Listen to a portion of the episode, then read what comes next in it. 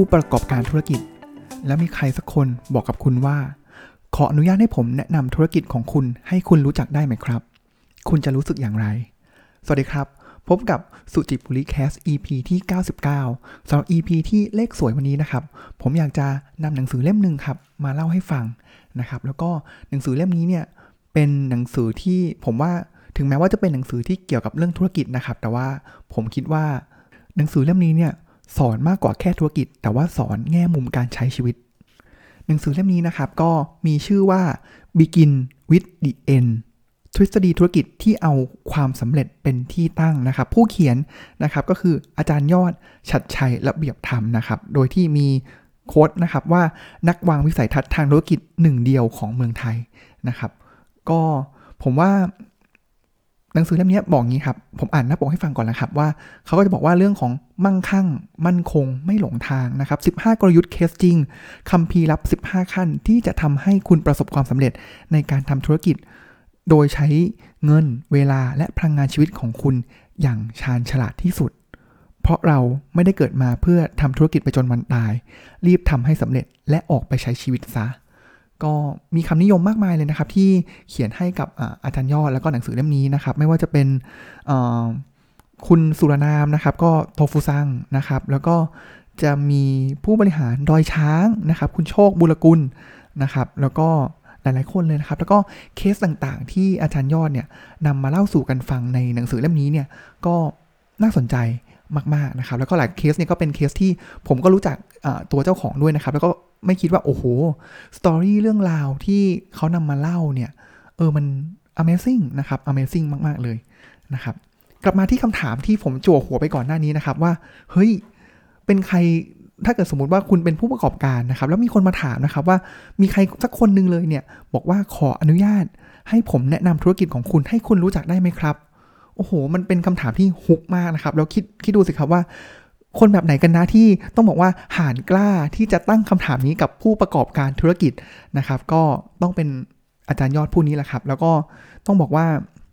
ใช่จริง ๆ แล้วหลายคนที่ทำธุรกิจเองเนี่ยก็ไม่ได้รู้จักธุรกิจตัวเองดีมากนะครับ แล้วก็หลายคนที่เช่นเดียวกันเลยครับ หลายคนที่ใช้ชีวิตไปเนี่ยก็ไม่ได้รู้สึกว่า เราเนี่ยเข้าใจชีวิตตัวเราเองมากนะครับเพราะเราเรามีอีกคนหนึ่งที่เขาผ่านประสบการณ์นะครับมากมายมหาศาลขนาดนี้เนี่ยมองมาที่ตัวเราเนี่ยครับแน่นอนครับว่าเขาจะทำให้เราเนี่ยเข้าใจในธุรกิจ หรือว่าเข้าใจในชีวิตของเราเนี่ยมากขึ้นอย่างแน่นอนนะครับ ตัวตัวหนังสือเนี่ยครับต้องบอกว่าไม่ใช่แค่ ผมว่าในฐานะที่อาจารย์เป็นคนที่คอนซัลท์ธุรกิจนะครับ เพราะฉะนั้น การทำหนังสือเล่มนี้เนี่ยผมว่าก็เป็นตัวอย่างหนึ่งของการทำธุรกิจเหมือนกันนะครับ ที่ผมว่าถึงแม้ว่าจะไม่ได้เขียนออกมานะครับ แต่สิ่งที่ผมสังเกตได้เนี่ยเฮ้ยมันอาจารย์ใช้กระบวนการหลายอย่างเลยเนี่ยที่นำมาทำ marketing นะครับแล้วก็ทำผลิตภัณฑ์ก็คือตัวหนังสือเล่มนี้ออกมาเป็นอย่างดีนะครับหนังสือเนี่ยมีปกแข็งกับปกอ่อนนะครับ แล้วปกแข็งเนี่ยเขาเรียกว่าเป็นจั่วปังนะครับ ก็ผมว่าคุณภาพดีแล้วข้างในเนี่ยเป็น คุณภาพดีมากนะครับ คุณภาพดีมากๆเลยนะครับสีสีแล้วก็มีการตกแต่งแล้วก็ทำเป็นบทที่น่าสนใจนะครับ ตอนเน้นเนี่ยบางหน้าเนี่ยก็จะเป็นสีสีหนึ่งเลยนะครับ ที่บอกเป็นการปูพื้นอีกอันนึงเป็นตัวอย่างนะครับ อันนี้ชัดเจนผมว่าเป็นไบเบิลได้เลยนะครับ แล้วก็ในล็อตแรกครับที่อาจารย์มีการลอนช์ออกมาเนี่ย ผมว่าก็เป็นการเป็นแนวคิดทางการตลาดอย่างหนึ่งเหมือนกันนะครับ ว่าจะทำอย่างไรให้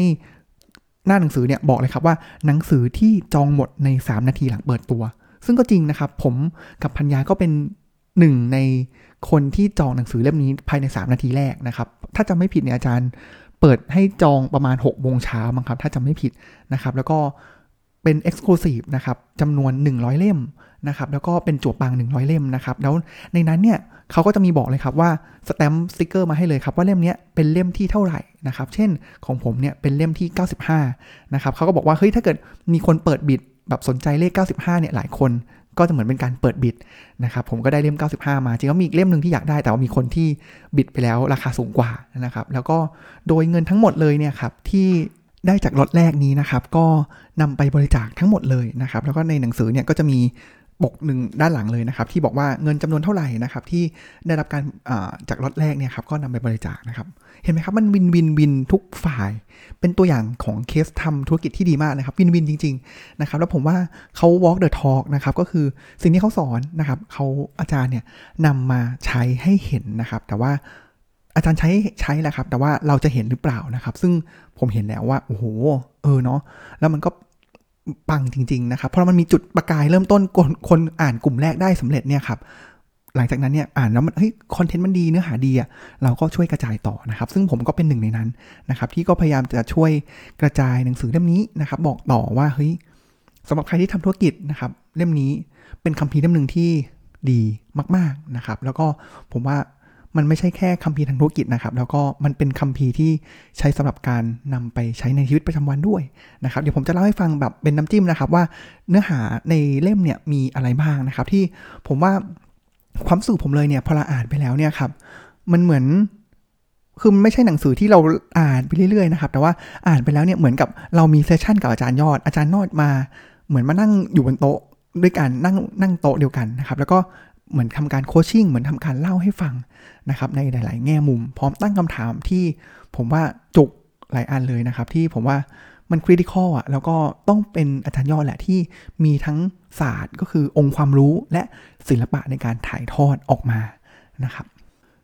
โดยตัวหนังสือนะครับเนื้อหาเนี่ยจะมีทั้งหมดเนี่ยสิบบทนะครับแล้วก็แบ่งเป็นทั้งหมด 5 ขออภัย แบ่งเป็นทั้งหมด 7 part นะครับ part แรกเลยก็คือเรื่องของปักธงความสำเร็จ คือเรา สิ่งที่อาจารย์ยอดบอกตลอดเวลาเลยนะครับ คือข้อแรกเลยครับ บทแรกเอาเปิดหัวมาสำคัญมากครับ คือบทที่ 1 ถ้าอยากประสบความสำเร็จต้องเอาความสำเร็จเป็นที่ตั้ง เออ ผมว่าจริงทำธุรกิจเนี่ยอาจารย์ยอดบอกอย่างนี้ครับว่าส่วนใหญ่เราก็จะมีสแตทที่บอกมานะครับ ว่ากี่เปอร์เซ็นต์ภายในกี่ปีแล้วล้มลงนะครับ แต่ว่าส่วนที่รอดไปได้เนี่ยเกิดอะไรขึ้นครับ ส่วนใหญ่แล้วเนี่ยมันจะเกิดภาวะที่เรียกว่าไม่รุ่งแต่ก็ไม่ร่วงนะครับ มันก็คือทรงๆไปอย่างนี้แหละ เพราะอะไรครับ เพราะว่าสิ่งแรกสำคัญเลยเหมือนเป็นกระดุมเม็ดแรกเลยก็คือ เออ เราอยากทำธุรกิจไปเพื่ออะไรอะ่ะ เราถ้าเกิดเราอยากทำธุรกิจเพื่อประสบความสำเร็จ เราต้องเอาความสำเร็จเป็นที่ตั้ง นี่คือสิ่งที่อาจารย์ยอดพูดตลอดเวลา สอนลูกศิษย์ตลอดเวลา ซึ่งประเด็นนี้นะครับ ผมว่า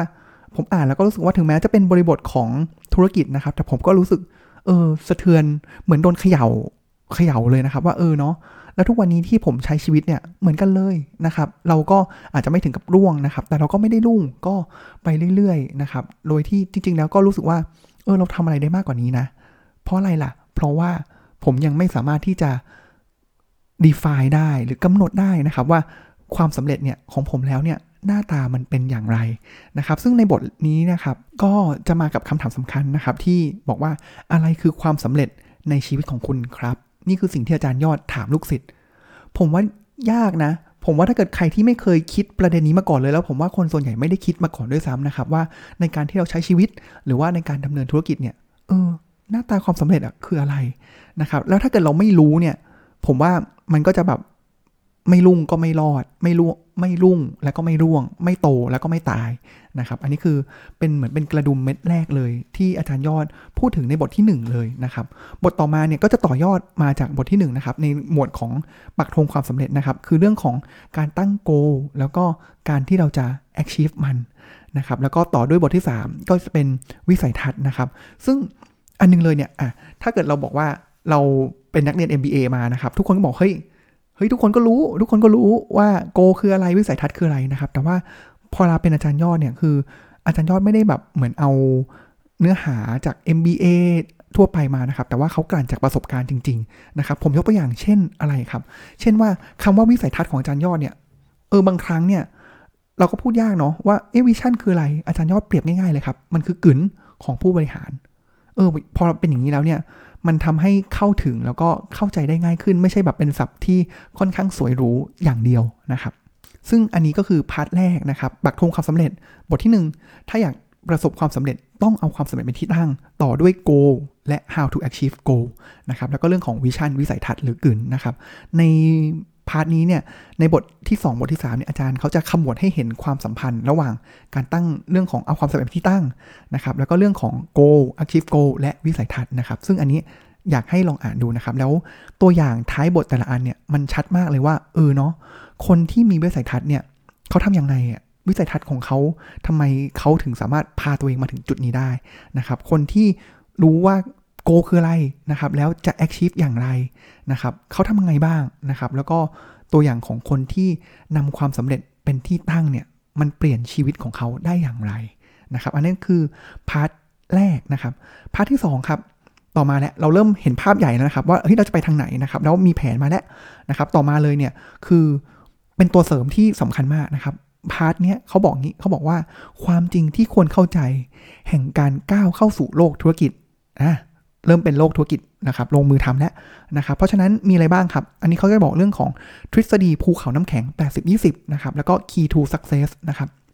มุมหนึ่งเลยเนี่ยในบทที่ 4 ที่บอกว่าทฤษฎีภูเขาน้ำแข็งนะครับ ผมว่าเหมือนกันนะครับคนที่อ่านหนังสือคนที่เรียน MBA มาเนี่ยเราก็จะรู้เรื่องของกฎ Pareto นะครับแต่ว่าอาจารย์ยอดเนี่ยเขาทวิสต์บทนี้ครับแล้วผมว่าก็เป็นมุมที่น่าสนใจนะ สิ่งที่อาจารย์ยอดบอกก็คือว่า ตอนที่เรามองคู่แข่งเนี่ยหลายคนเลยเนี่ย เฮ้ยเขาประสบความสำเร็จอะเราก็จะบอกว่าเขาทำอย่างนั้นอย่างนี้อย่างนั้นอย่างนี้นะครับ ซึ่งมันเป็นแค่ surface level ที่เราเห็น แต่จริง ๆ แล้วเนี่ยข้างล่างใต้ภูเขาน้ำแข็งเลยเนี่ย มันยังมีอีกหลายสิ่งมากๆ ที่เรามองไม่เห็น และเราก็ต้องเข้าใจ บางครั้งเราไปมองแค่ surface แต่ของจริงแล้วมันมีมันก็จะต่อยอดนะครับ ก็คือ key to success แหละว่าไอ้ข้างล่างใต้ภูเขาน้ำแข็งเนี่ยเขาทำอะไรอะ่ะเขาอาจจะมี ความเชี่ยวชาญมีประวัติอย่างยาวนานนะครับ มีการถ่ายทอดสูตรลับพิเศษจากรุ่นสู่รุ่นเขาอาจจะมี process ที่แตกต่างจากคนอื่นนะครับ ที่เรามองไม่เห็น แล้วเราก็บางครั้งเนี่ยเราก็แค่บอกเฮ้ยเขาทำ product product นี้ออกมาทำ service นี้ออกมาเนี่ยเอ้ยเรา copy เลยสิอ้าวพอเรา copy ทุกอย่างเหมือนเข้าช่องทางเหมือนอ้าวแต่ทำไมสุดท้ายแล้วเนี่ยเรากับไม่ประสบความสำเร็จเท่าเขานะครับ เพราะว่าเขายังมี 80 ที่ข้างล่างแหละที่เรามองไม่เห็น และนั่นคือ key to success ของเขานะครับ ซึ่งก่อนที่จะจบบทที่ 5 นะครับ ก็คือ key to success เนี่ย อาจารย์ยอดก็จะมีการขมวดอีกทีให้เห็นภาพชัดนะครับ ว่าถึงตรงนี้แล้วเนี่ย เขาจะทำให้เห็นนะครับว่า goal นะครับ ก็คือในบทบทที่ 2 บทที่ 3 เนี่ย and how to achieve และ key to success เนี่ย มันสัมพันธ์กันอย่างไร เพราะว่า key to success 80-20 เนี่ย มันคือส่วนที่เราจะ ผลักดันให้เราไปถึงเป้าหมายได้นะครับ อันนี้คือบทที่ 5 นะครับ ต่อมาครับ บทใน part ต่อมา part ที่ 3 นะครับ อันนี้จะเป็น part ที่กลับมาภายในแล้วนะครับ ก็คือเรื่องของการสำรวจตัวตนสำรวจสังเวียนนะครับ สิ่งที่อาจารย์ยอดบทยิ่งที่อาจารย์ยอดชอบใช้นะครับ ก็คือ inside out กับ outside in นะครับ ก็คือ อะเริ่มมันมีหลายเวนะครับก็คือเราเริ่มจากตัวเราเองก่อนนะครับเข้าใจตัวเราเองเข้าใจจุดแข็งของตัวเองนะครับแล้วก็อะขยายออกไปนะครับหรือรู้ก่อนว่าเฮ้ยตลาดต้องการอะไรนะครับแล้วก็ทำให้เซิร์ฟกับตลาดนะครับก็จะเป็น 2 ประเด็นนี้นะครับบทที่ 6 เลยครับ อันนี้เป็นสิ่งที่อาจารย์ยอดเนี่ยนำมาเป็นคอร์สของการอบรมผู้ประกอบการเลยนะครับ ก็คือเรื่องของรู้ตัวตนรู้ DNA นะครับ คือมันมัน ผมเคยฟังจากพัญญาผมเคยเข้าคลาสนี้นะครับ คืออาจารย์ยอดเนี่ยก็จะให้เขียนเลยครับว่าในแต่ละช่วงนะครับของธุรกิจเนี่ยจุดแข็งคุณคืออะไรนะครับบางช่วงเนี่ยอย่างของพัญญาผมเนี่ยก็จะมีช่วงรุ่นคุณพ่อ ช่วงรุ่นก่อนที่พัญญาผมเข้าไปร่วมธุรกิจร่วมทำงานด้วยกับช่วงที่หลังจากเข้าไปแล้วเนี่ยครับในแต่ละช่วงมันแตกต่างกัน จุดแข็งลิสต์มาเลย 100 อย่างในแต่ละช่วงเวลาคืออะไร คือมันต้องเหมือนกับ เราต้องมีรีซอสที่ดี แล้วเราต้องเข้าใจตัวเองนะครับ ถ้าเราเข้าใจตัวเองแล้วอันนั้นแหละมันคือสูตรลับของเรานะครับ เช่นอะคุณพ่ออาจจะเป็นคนที่มี mentality ของการที่จะลุยไม่ยอมแพ้นะครับ หรือเป็นคนที่ชอบเทสชอบทานอาหาร แล้วเก่งเรื่องการพัฒนาผลิตภัณฑ์มาก ๆ เราต้องเข้าไปถึงจุดนั้นให้ได้นะครับ รู้ว่าของดีที่เรามันมีอยู่คืออะไรนะครับ อันนี้คือเรื่องของ DNA นะครับ รู้ DNA อีกอันนึงครับ อีกมุมหนึ่งเลยนะครับ เหมือนกัน เมื่อกี้เรารู้ DNA ของตัวเราเองแล้วใช่ไหมครับ อีกอันนึงคือ เราต้องรู้ว่าสถานะของเราเนี่ยเป็นอย่างไรนะครับ อาจารย์เปรียบ 3 แบบนะครับ เป็นมด เป็นช้าง เป็นยักษ์นะครับ มดเนี่ยก็คือเหมือนธุรกิจเล็กๆนะครับที่มีรีซอสจำกัดนะครับ แต่ว่ามันมีความเคลื่อนที่เร็วนะครับ ถ้าเรารู้ว่าเราเป็นมด เราต้องเคลื่อนที่แบบมด เราต้องมีกลยุทธ์แบบมดนะครับ ถ้าเราเป็นช้างอะพละกำลังมากขึ้นนะครับ เราก็ต้องเคลื่อนที่แบบช้าง ใช้กลยุทธ์แบบช้าง ถ้าเราเป็นยักษ์เลยเนี่ยครับเหมือนกันถ้าเราเป็นยักษ์เนี่ยแต่เราจะทำตัวแบบมดเนี่ยผมว่าลำบากนะครับก็จะอาจจะเหนื่อยฟรีนะครับ เพราะฉะนั้นเราต้องรู้ว่าเราเป็นใคร อีกแกนหนึ่งครับ บทที่ 8 นะครับ ก็คือเป็นพ่อค้าหรือเป็นนักธุรกิจนะครับคำนี้ผมว่าสำคัญนะครับ ถ้าเราชัดเจนบางคนเนี่ยถ้าเป็นนักธุรกิจเนี่ยเราก็ต้องมีแผนมีวิชั่นต่างๆ นานานะครับ ว่าเฮ้ยเรามีอะไรต่างๆ ที่เราจะมาประกอบให้ไปถึงโกอย่างไรนะครับ แต่บางคนไม่นี่ ฉันขายของเก่งอะ่ะ ฉันรู้ว่าเทรนด์ตลาดตอนนี้เป็นอย่างไร แล้วฉัน ride with the flow ride with the trend ได้นะครับ อันเนี้ยพอทำให้เรารู้ว่า พอเรารู้ว่าตัวเองเป็นพ่อค้าหรือเป็นนักธุรกิจ เราไม่จำเป็นเลย เราสามารถสำเร็จได้เหมือนกัน ถ้าเรารู้ว่าถ้าเราถนัดการเป็นพ่อค้าขายของขายไปเลยนะครับอาจารย์ก็จะมีตัวอย่างของพี่คนหนึ่งนะครับ ที่เขาก็อาจจะมีธุรกิจอยู่แล้วนะครับ แต่ว่าเขารู้ว่าพอเราคุยกับอาจารย์แล้วเนี่ย พี่เป็นพ่อค้าแม่ค้านะครับ พี่ไม่ใช่นักธุรกิจ เพราะฉะนั้นทำในสิ่งที่ตัวเองถนัดนะครับ อันนี้คือกลุ่มที่ทำให้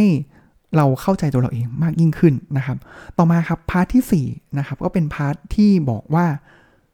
เรื่องของการหา partner แห่งความสำเร็จนะครับ มี 2 บทนะครับ บทบทแรกเลยก็คือ1บวก1เท่ากับ 100 ล้านนะครับ แล้วก็ Blue Ocean Strategy นะครับสำคัญเลยก็คือ ผมว่าอันเนี้ย เหมือนกันอาจารย์ยอดมีการแนะนำนะครับว่าเราควรหา partner ทางธุรกิจอย่างไรนะครับ อาจารย์ยอดเห็นบทเรียนต่างๆ นานาของการเป็น partner มาเยอะมากนะครับ เพราะฉะนั้นนี่แหละครับถ่ายมีการถ่ายทอดจากประสบการณ์จริงออกมานะครับ แล้วก็เรื่องของ Blue Ocean Strategy นะครับก็คือเรื่องของการหาตลาดนะครับ อันนี้คือบทที่ 10 ใน part ที่ 4 นะครับ part ต่อมาครับ ก็จะเป็นเรื่องของแผนการนะครับ แล้วก็รายได้หลักขององค์กรนะครับ มี 2 บทนะครับ ก็อันนี้ผมว่าคนที่ก็จะมีความคล้ายคลึงกับแนวทางธุรกิจนะครับ อาจจะไปเร็วๆนิดนึงนะครับ ก็คือ in out how to นะครับ เหมือนเมื่อกี้ผมมีเกริ่นไปทีนึงแล้วนะครับ ก็จะเป็นกระบวนการคิดนะครับ เรื่องของ in in ก็คือตัวเราเองนี่แหละนะครับ เอาตัวเองดูว่าจุดแข็ง DNA เราเป็นอะไรนะครับ out ก็คือ เป้าหมายทางธุรกิจนะครับ ส่วน how to เนี่ยก็คือแผนหรือว่ากลยุทธ์นะครับ เพราะฉะนั้นมันมี 3 องค์ประกอบนะครับ in out how to นะครับ อาจารย์ยอดก็จะมีการบอกถึงซีนารโอต่างๆนะครับที่เอามาร้อยเรียงนะครับ ก็มี6ซีนารโอก็คือ in out how to นะครับหรือ in how to out นะครับหรือว่าอาจจะเป็น out in how to out how to in นะครับเออจะมี 6 เคสนะครับ แล้วก็เขาก็จะมีการบอกนะครับว่าแบบลักษณะนี้ควรเป็นอย่างไร ซึ่งไม่ได้มี อะไรตายตัวนะครับว่ามันควรเป็นแบบไหนแต่ต้องดูว่าเราเนี่ยถนัดกับอะไรนะครับ เช่นถ้าเรารู้แล้วว่าเฮ้ย DNA เราชัดมากเลยอะตัวตนเราชัดมาก ข้อเดียวชัดมากเลย เพราะฉะนั้นอาจจะเอา in เป็นตัวตั้งก็ได้นะครับ แล้วค่อยไปที่ how to หรือว่าไปที่ out แล้วค่อยไป how to นะครับหรือว่าเฮ้ยถ้าเกิดเราบอกว่าความสำเร็จที่ตั้งนะครับ รู้ว่าอยากรู้ว่าโกเราเนี่ยคืออยากจะขายผลิตภัณฑ์เนี้ยเพราะมันมีดีมาตรงนี้อยู่นะครับ เราก็สามารถที่จะเอา out เป็นที่ตั้งได้ นะครับแล้วก็อาจจะไปพัฒนากระบวนการพัฒนาแผนที่ดี out how to in ก็ได้นะครับมันไม่ได้ตายตัวว่าต้องเริ่มจากตัวเราเองก่อนนะครับ บางคนเริ่มจากเอามาก่อนเลยก็ได้ เริ่มจาก how to ที่เรารู้แล้วว่าเฮ้ยเรามีกระบวนการแผนกลยุทธ์ที่ชัด มีกระบวนการที่ดีอยู่แล้วเป็นพื้นฐานนะครับ เราก็สามารถตั้งต้นจาก how to ได้นะครับอันนี้คือบทที่ 11 นะครับ บทที่2นะครับก็คือสิ่งนี้ อีกอย่างหนึ่งเลยครับ เรื่องของ insight value ผ่าน hero product สิ่งนี้เป็นสิ่งที่อาจารย์ยอดพูดถึงตลอดเวลานะครับ ว่าจริง ๆ แล้วผลิตภัณฑ์ที่เราขายเนี่ยเฮ้ยเราอาจจะไม่จำเป็นต้องมี Product Line เป็นร้อย SKU ก็ได้นะครับ จริง ๆ แล้วถ้าเรามี Product เดียวที่เป็น Hero Product แล้วทุกคนจำสิ่งนี้ได้ พอเรานึกถึงแคตตากรีนี้เนี่ย เขาต้องนึกถึงเราเป็นอันดับแรก โอ้โห รวยแล้วครับ Product เดียวก็รวยแล้วนะครับ เพราะฉะนั้นถ้าเกิดเรามีมากๆนะครับ สุดท้ายสมมติเรามีร้อย Product ขายได้ร้อยล้าน กับมี Product เดียวขายได้ 50 ล้าน ถ้าเลือกได้คุณอยากเลือกแบบไหนนะครับ เป็นผมก็เอา Product เดียวนี่แหละ เพราะว่ามัน manage ได้ง่ายกว่าทั้งเรื่องของวัตถุดิบต่างๆนะครับ กระบวนการต่างๆนะครับ เพราะฉะนั้นหา value ของ hero product ให้เจอ นะครับ part ที่6ครับ part ที่6เนี่ยก็จะเป็นเรื่องของทำน้อยแต่ได้มหาศาลนะครับแล้วก็ต้องไม่เป๋นะครับก็อาจารย์ยอดจะมีการพูดถึงไอเดีย แล้วก็ creative power นะครับที่เราต้องใส่องค์ประกอบเหล่านี้เข้าไปเพื่อ add value ให้กับงานของเรานะครับแล้วก็มีเรื่องของ อันนี้ผมว่ามันเริ่มเป็น mentality นะครับว่าจริงๆแล้วเนี่ยมันมีอุปสรรคอยู่แล้วแน่นอนนะครับ บทเนี้ยจะมีการ อยากจะเหมือนให้กำลังใจนะครับ คือเราต้องแน่วแน่และยึดมั่นในดิเรกชันและทำจนกว่าจะสำเร็จนะครับเพราะอันนี้แหละเป็นสิ่งที่จุดต่างเลยนะครับ ระหว่างคนที่ประสบความสำเร็จกับไม่ประสบความสำเร็จครับพาร์ทสุดท้ายครับ ผมว่าเราผ่านกระบวนการเข้มข้นในหนังสือเล่มนี้มาหนักหน่วงมากแล้วนะครับ เพราะฉะนั้นแล้วเนี่ยบทสุดท้ายเลยของหนังสือนะครับก็คือความสุขอยู่ที่ไหนนะครับ แล้วก็ชื่อบทก็คือ work life balance give back to society นะครับ อันนี้สำคัญนะครับ คือเราไม่สามารถที่จะทำธุรกิจเพื่อรวยอย่างเดียวได้ หรือว่าเราจะทำไปตลอดชีวิตได้นะครับ บทนี้ก็จะเป็นบทที่มาปลอบประโลมเรานะครับ ว่าเมื่อเราทำเสร็จแล้วเนี่ยเราอย่าลืมนะว่าชีวิตเราเนี่ยมันยังมีมุมอื่นอีกนะครับ ในเรื่องของครอบครัวในเรื่องของการแบ่งปันนะครับ อาจารย์จะเน้นมากเลยในเรื่องของการแบ่งปันนะครับ โดยเฉพาะยิ่งเราให้เนี่ยมันก็จะยิ่งได้กลับมาหาตัวเรานะครับ แล้วก็รู้สึกว่า ทำให้เสร็จเถอะทำให้สำเร็จนะครับ แล้วก็เหมือนกับที่หนังสือโจหัวไว้นะครับทำให้สำเร็จแล้วไปใช้ชีวิตซะนะครับ เพราะว่าเราชีวิตเราไม่ได้มีแค่ทำธุรกิจอย่างเดียวนะครับ เพราะฉะนั้นโดยรวมแล้วเนี่ยผมว่าถึงแม้ว่าผมไม่ได้ประกอบธุรกิจเองก็ตามนะครับ แต่ว่ามันหนังสือเล่มนี้สอนแง่คิดต่างๆ ของผมเลยสำคัญเลยก็คือ ถ้าอยากสำเร็จในชีวิตเนี่ยครับเราต้องนำความสำเร็จเป็นที่ตั้งนะครับ อันนี้สำคัญมากนะครับ แล้วก็อย่าลืมว่ามันยังมีมุมอื่น ๆอีกนะครับ ที่เราจะสามารถ ใช้ชีวิตได้ดียิ่งขึ้นนะครับ ก็เล่ามาขนาดนี้แล้วเนี่ยจริงๆแล้วเนื้อหาหนังสือเนี่ยน่าสนใจนะครับ วิธีการเขียนเนี่ยจะไม่ได้เหมือนหนังสือที่เหมือนเป็นทฤษฎีทฤษฎีเหมือนทั่วไปนะครับ เหมือนความรู้สึกเหมือนกับว่าอาจารย์ยอดเนี่ยนั่งตรงข้ามสบตากับเรานะครับ แล้วก็คุยกับเราอยู่นะครับ มันให้ฟีลนั้นจริง ๆ นะครับ เป็นหนังสือที่ดีมากนะครับ แล้วก็ อยากเชิญชวนนะครับ ลองหาอ่านกันได้เลยนะครับสำหรับวันนี้ก็ขอขอบคุณที่ติดตามรับฟังนะครับ แล้วก็ขอกล่าวคำว่า สวัสดีครับ